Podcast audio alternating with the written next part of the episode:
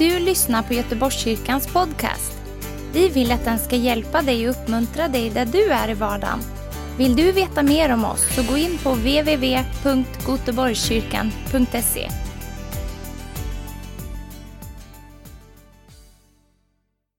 Så härligt, underbart. Ska vi, se. vi gör så att vi börjar med att läsa den bibeltexten som, vi kommer, som jag kommer att predika över idag. Och jag vet inte om ni har era mobiblar med er eller biblar eller vad ni har. Ta fram dem gärna. Det är alltid bra att ha svärdet med sig vet ni. Man vet aldrig vad som händer. Och vi läser då ifrån Apostlagärningarna kapitel 22. Vers 22, så det är ganska lätt. Va? Apostlagärningarna kapitel 22 och vers 22 och vi ska läsa lite var här. Så Joel ska få börja läsa och jag tycker ni hänger med. Så varsågod. Eh, ja, så långt hade de lyssnat på honom. Men nu ropar de högt. Bort från jorden med den människan. Han borde inte få leva. De skrek, slet av sig mantlarna och kastade upp damm i luften. Befälhavaren beordrade då att Paulus skulle föras in i fästningen och förhöras under piskrapp så att man fick veta varför de skrek så mot honom. När de hade sträckt ut honom för piskan sa Paulus till officeren som stod där. Får ni piska en romersk medborgare som inte ens är dömd för något? Så snart officeraren hörde det gick han till befälhavaren och berättade och sa Vad är det du tänker göra? Den här mannen är romersk medborgare. Då gick befälhavaren dit och frågade honom Säg mig, är du verkligen romersk medborgare? Paulus svarade ja. Befälhavaren sa, jag fick betala en stor summa pengar för det medborgarskapet. Paulus svarade, men jag är född med det. De som skulle förhöra honom drog sig genast undan. Även befälhavaren blev förskräckt när han förstod att det var en romersk medborgare som han hade belagt med bojor. Nästa dag ville han få klart besked om vad judarna anklagade Paulus för. Han lät därför ta av honom bojorna och befallde att översteprästerna och hela Stora rådet skulle samlas. Sedan förde han ner Paulus och ställde honom inför den. I Paulus såg, eh, förlåt, Paulus såg på Stora rådet och sade bröder, jag har levt inför Gud med ett fullkomligt rent samvete in till denna dag. Och då befallde översteprästen Ananias dem som stod bredvid honom att slå Paulus på munnen. Men Paulus sa till dem, gå, Gud ska slå dig, din vitkalkade vägg. Du sitter här för att döma mig efter lagen, men du bryter mot lagen när du befaller att de ska slå mig. Och de som stod bredvid honom sa, förolämpar du Guds överstepräst? Paulus svarade, jag visste inte bröder att han var överstepräst. Det står ju skrivet, en ledare för ditt folk ska du inte förbanna. Och Paulus visste att en del av dem var saduker och andra fariser. Så han ropade i rådet, bröder, jag är farise och son till fariseer. Och det är för hoppet om de dödas uppståndelse som jag står här inför rätta. Och när han, han sa detta blev det strid mellan fariseerna och saddukeerna. Och de församlade splittrades i två läger. Det blev ett väldigt ropande och några av de skriftlärda från fariseernas parti reste sig och protesterade högljutt. Vi finner inget ont hos den här mannen. Tänk om en ande eller en ängel verkligen har talat till honom.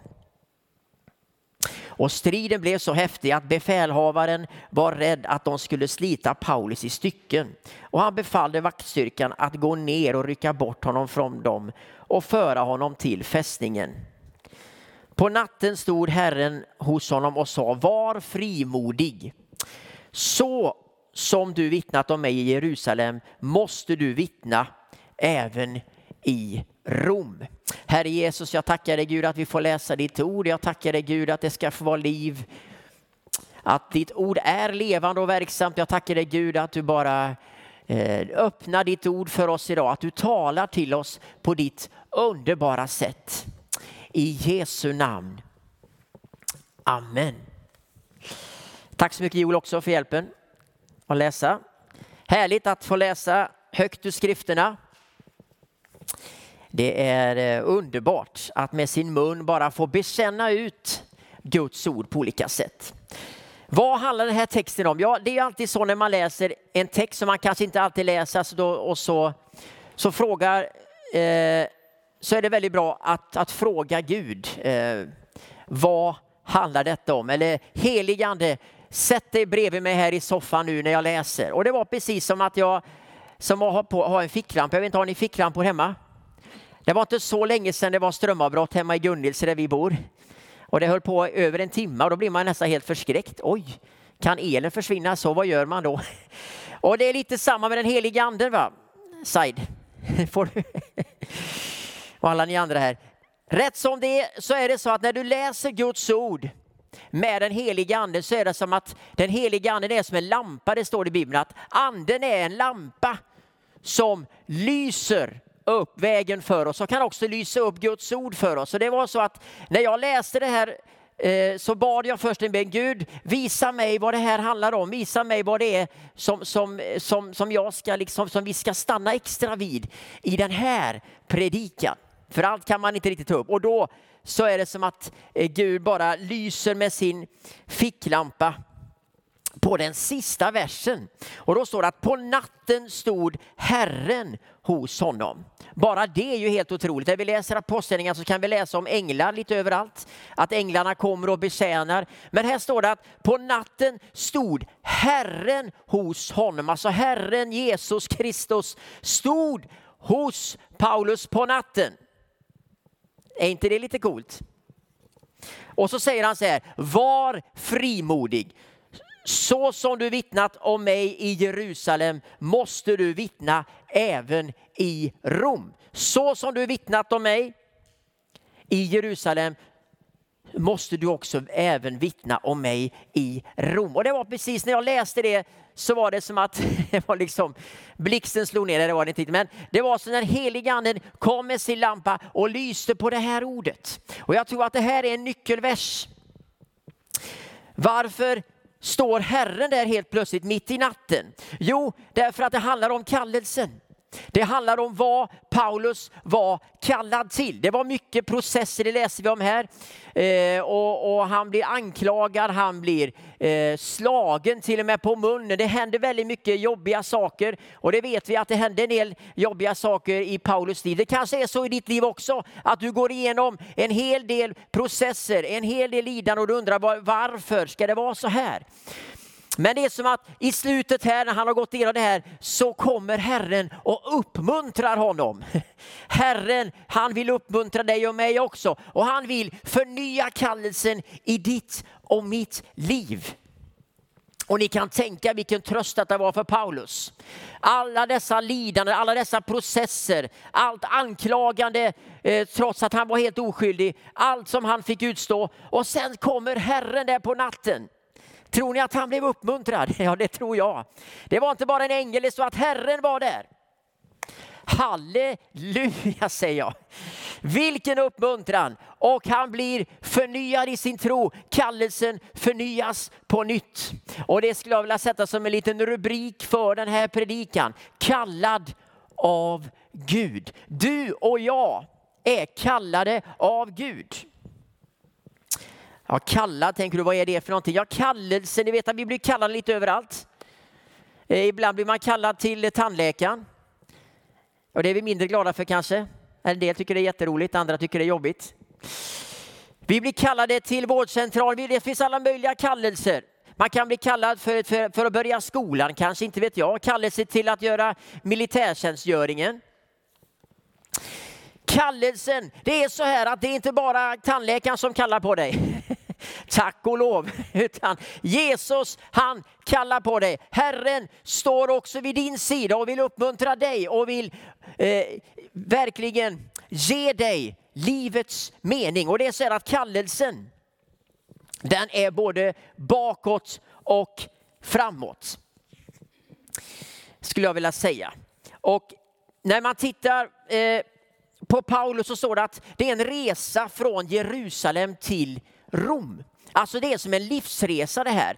Gud, eller Herren själv, förnyar kallelsen för honom. Och vad handlar det om? Jo, det är alltså en resa från Jerusalem till Rom. Jerusalem, det står för Paulus bakgrund, det han var uppvuxen med, den judiska traditionen. Rom, det står för målet, dit han är på väg. Och jag skulle vilja säga till dig och mig idag att kallelsen är inte bara framåt utan den är också bakåt. För det står i Bibeln, om du läser i psalm 139 så säger David att redan i moderlivet så kallade Gud mig. Så kallelsen är inte bara framåt utan den, Gud, du har varit kallad av Gud hela tiden. Det har funnits en plan för ditt liv hela tiden. Du är inte bara en, en slump utan det finns en tanke bakom ditt liv. Det finns en intelligent design bakom ditt liv och det är därför vi värnar livet. Redan här i moderlivet så finns det en kallelse. Tack gode Gud för det. Och därför värnar vi livet redan från moderlivet och vi vill att man ska få leva för att vi tror det är Gud som har gett oss livet. Så vi, vi tror inte på dödshjälp heller som man diskuterar så mycket om idag i Sverige inom politiken.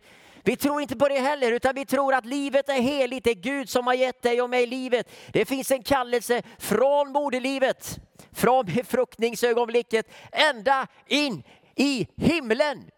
Halleluja, så var det för Paulus. Så är det för dig och mig också idag. Och när vi tittar lite på det här så är det egentligen två ord jag tänker på. Det ena är bakåt och det andra är framåt. Eh, jag vet inte om det syns här, men ser ni att det, vad det står här eller? Ja, det är inte för litet.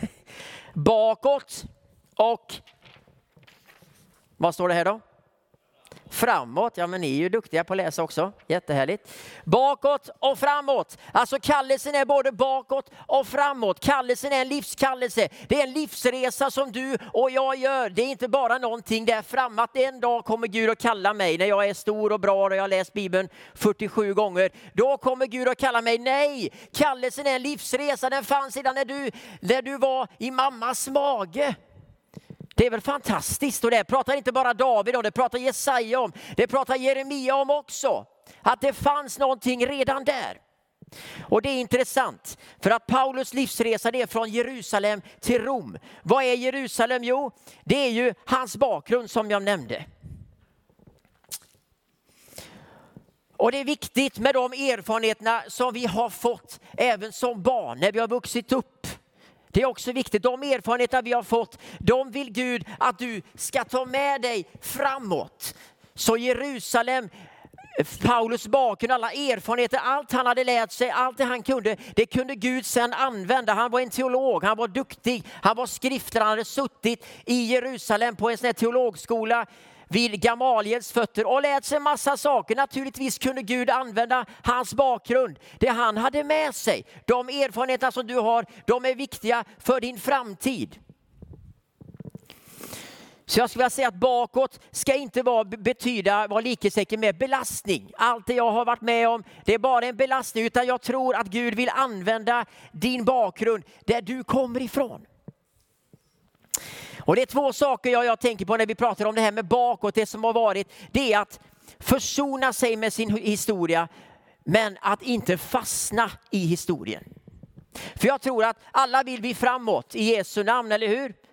Och vi är ganska bra i, ibland på att bara smälla igen dörren bakåt. Så tänker vi att vi, nu glömmer vi allt som har varit. Vi bara smäller igen dörren och så ska vi gå framåt i Jesu namn. Det är bara det att om du har en, tyng rygg, om du har en tung ryggsäck med massa jobbiga grejer bakåt som inte är uppgjorda och du har kanske, kanske till och med fastnat i historien, då är det väldigt svårt att gå framåt.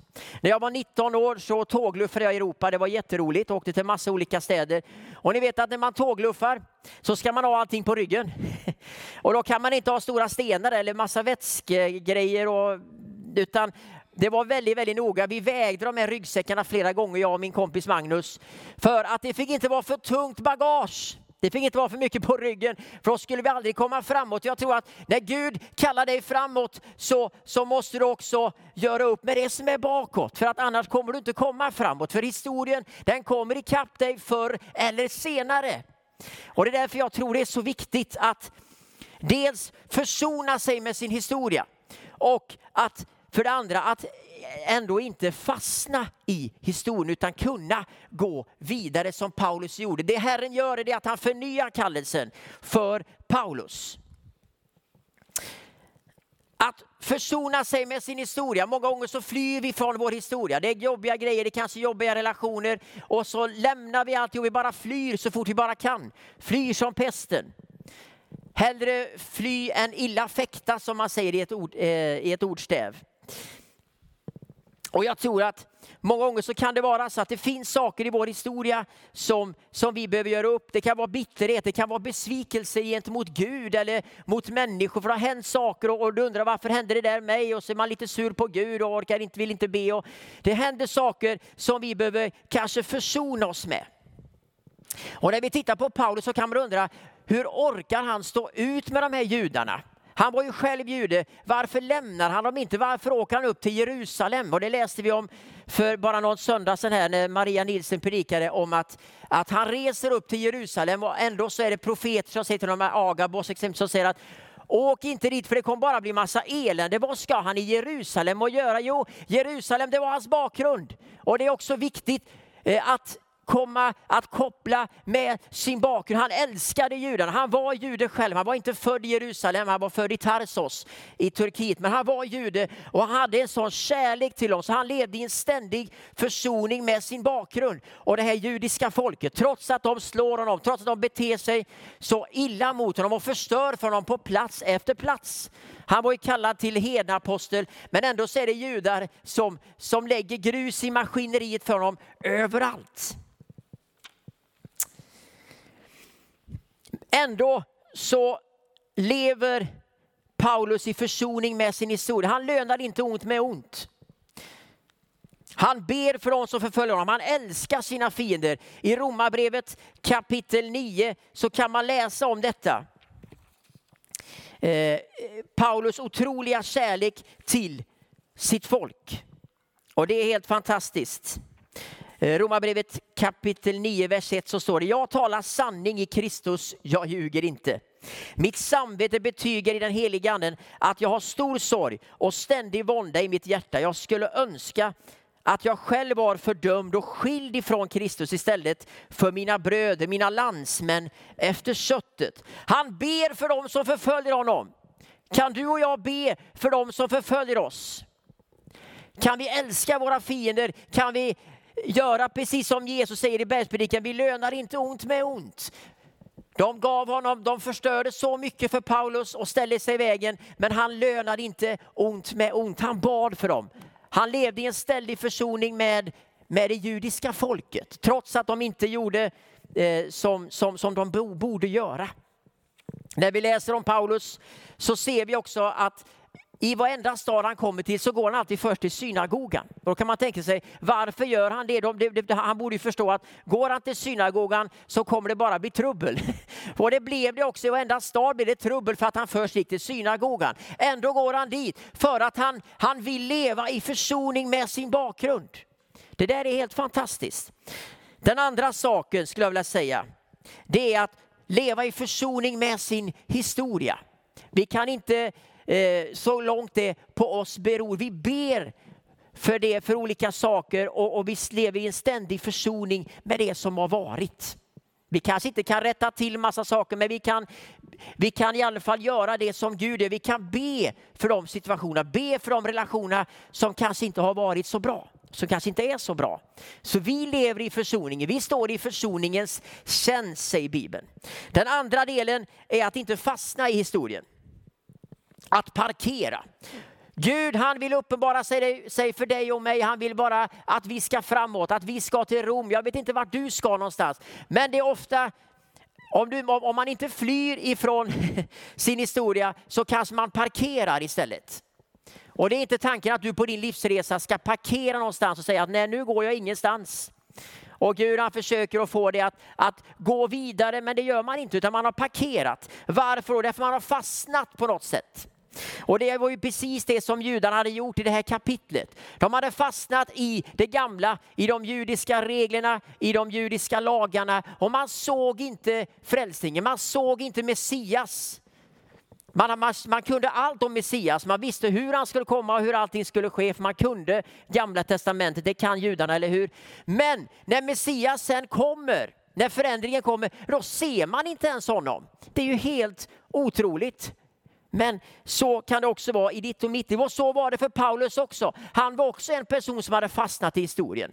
Han var på väg från Jerusalem till Damaskus, det hade inte Gud sagt till honom. Utan hans livsresa var från Jerusalem till Rom. Och vad skulle han då i Damaskus göra? Jo, där skulle han döda de kristna, förfölja dem och göra massa dumma saker för att han eh, trodde att han var rätt. För att han levde i det gamla och var inte beredd att, att se det nya. Vi ser både fariser och saduser här i det här kapitlet. Paulus själv var en farisé och fariséerna det var ju de som eh, var noga med det andliga. De, de trodde på Gud och de trodde på skrifterna. De ville leva ett heligt liv, de ville leva ett rent liv. Det var den gamla väckelserörelsen egentligen och Paulus själv var en av dem. Och folket älskade fariséerna när man läser om detta. Sadduceerna däremot, det var eh, överklassen. De ville ha makt och, och politisk styrka, så de, de blandade in både religion och politik samtidigt. Eh, och de hade inte eh, folket på sin sida. Fariséerna de trodde på uppståndelse, de trodde på det övernaturliga, precis som du och jag, som Paulus också. Det gjorde inte saduséerna, de trodde inte på uppståndelsen från de döda. Men det vi ser här, det är att Någonting händer i Paulus liv. Han hade fastnat i historien, han hade fastnat på något sätt på sin livsresa. Och det som händer är att eh, när han är på väg till Damaskus, han skulle inte till Damaskus alls, det sa inte Gud till honom. Men när han är på väg åt fel håll, vad är det Gud gör då? Jo, då är Herren där. Det är inte bara nu när han, när han, eh, eh, på den här natten som Herren kommer som vi läser i Apostlagärningarna, utan Herren kommer till honom och han säger att jag är Jesus den som du förföljer. Han hade fastnat någonstans på vägen. Han såg inte frälsningen. Gud hade gjort någonting nytt. Gud hade kommit med sin son, ett nytt förbund. Och han såg det inte, men på det sättet så får Gud ta tag i Paulus. Att fastna någonstans på vägen, att kanske fastna i, i välsignelserna. Du har kanske fått ett bönesvar en gång och det bönesvaret blir till slut din avgud. Man, man, man upphöjer det som har varit och, och man lever på något vis, inte idag utan, utan man lever på gamla välsignelser. Det är många av oss som gör det. Och det gjorde judarna, de här fariséerna, de kunde inte se framåt för att de var så uppfyllda med det som hade varit, att uppfylla alla regler. Livet hade försvunnit, det var bara regler kvar. Och Bibeln säger att bokstaven dödar men anden ger liv. Paulus han blir befriad ifrån det här och kan fortsätta sin livsresa. Han blir löst på vägen till Damaskus. Och eh, vi kan också läsa ifrån Filipperbrevet kapitel 3, vers 12 till 13. Nu har jag talat mycket om bakåt, va? Har ni märkt det? Ska vi gå framåt nu tycker ni eller? Bakåt, det är viktigt att inte fastna att parkera någonstans på sin livsresa. Det är viktigt att, inte, att också leva i försoning med sin historia. Att tacka Gud för det som har varit, för Gud har varit med dig ända från moderlivet. Men nu vill ju Gud också inte bara att vi ska titta bakåt, utan han vill att vi ska titta. Han vill att vi ska titta framåt. Ja, det var tre som var med där. Underbart. Vi ska framåt i Jesu namn. Halleluja. Och då står det i Filipperbrevet här kapitel 3, vers 12 till 13. Inte så att jag redan har gripit det eller redan har nått målet. Men jag jagar efter att gripa det eftersom jag själv är gripen av Kristus Jesus. Bröder, jag menar inte att jag har gripit det än, men ett gör jag. Jag glömmer det som ligger bakom och sträcker mig mot det som ligger framför och jagar mot målet för att vinna segerpriset, Guds kallelse till himlen i Kristus Jesus. Paulus han ville bara fullborda sitt lopp. Han hade målet i sikte. Och jag tänker att det, det är så Gud vill att du och jag också ska leva. Gud vill någonting nytt. Ser vi vad Gud gör i våra liv? Lever vi i förnyelsen? I Romarbrevet kapitel 12 så står det talas om att vi ska överlämna våra kroppar till Gud och så ska vi också få uppleva förnyelse i våra tankar. Och jag tror att vi ska framåt i Jesu namn. Det är så Gud har tänkt. Du är kallad och Gud vill att du ska framåt. Jag tror att Herren vill uppenbara sig för dig och mig här idag. Och min fråga det blir, vad är det som hindrar dig och mig från att gå framåt? Finns det saker där som gör att, att vi, vi tvekar när Herren kommer och vill att vi ska, vi ska sträcka oss mot målet? Vi ska, vi ska till himlen, men det finns ett mål, det finns någonting, vi ska göra det. Ja, men det, det är så mycket processer, det är så mycket elände som Paulus går igenom. Du kanske går igenom sjukdom, du har upplevt förföljelse, det är massa saker som händer. Men Herren vill förnya förbundet med dig. Herren vill tala till dig idag om vad, vad han har tänkt framåt. Men det kanske är någonting som gör att du har parkerat på din livsresa. Det kanske är någonting som gjort att du har fastnat. Det kanske är bitterhet, besvikelse, saker som, som gör att ja men det där då och det där då. Och så varje gång när, när Gud kommer så är det någonting som blockerar oss. Det kanske är ouppgjorda eh, relationer, det kanske är saker som har hänt där som Gud vill att du ska göra upp i, som har med ditt bakåt att göra. Och det där ligger och hindrar dig från att gå framåt. Så jag tror att kallelsen som jag talar om här idag det är både bakåt men det är också framåt. Att göra upp bakåt för att komma framåt. Så att låt inte din historia, ska jag säga, förstöra din framtid. Jag tror att Gud vill röra vid dig och eh, precis som med Paulus så vill han att vi ska kunna gå framåt. Vi kan faktiskt läsa ett bibelord till Romarbrevet kapitel 12, jag tycker det är så bra också. Romarbrevet kapitel 12, vers 1-2 så står det, därför uppmanar jag er bröder vid Guds barmhärtighet att frambära era kroppar som ett levande och heligt offer som behagar Gud. Er andliga gudstjänst.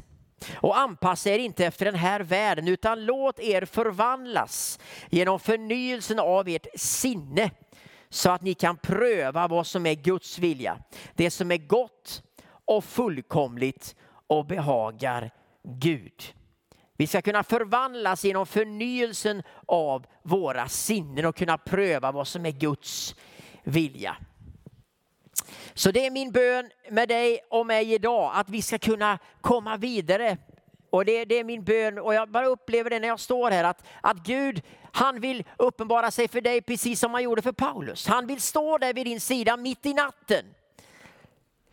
Och jag tror att det är tid att börja se framåt. Att på ett sunt sätt kunna lämna det som har varit. Att kunna göra upp det, göra ett slags bokslut med det som har varit för att du ska kunna gå framåt. Det kanske är mycket jobbigheter som har varit. Det var fruktansvärt mycket elände för Paulus. Men han hade ändå kraften att gå framåt. Varför hade han det? Var han, liksom, var han lite bättre än vi andra tror?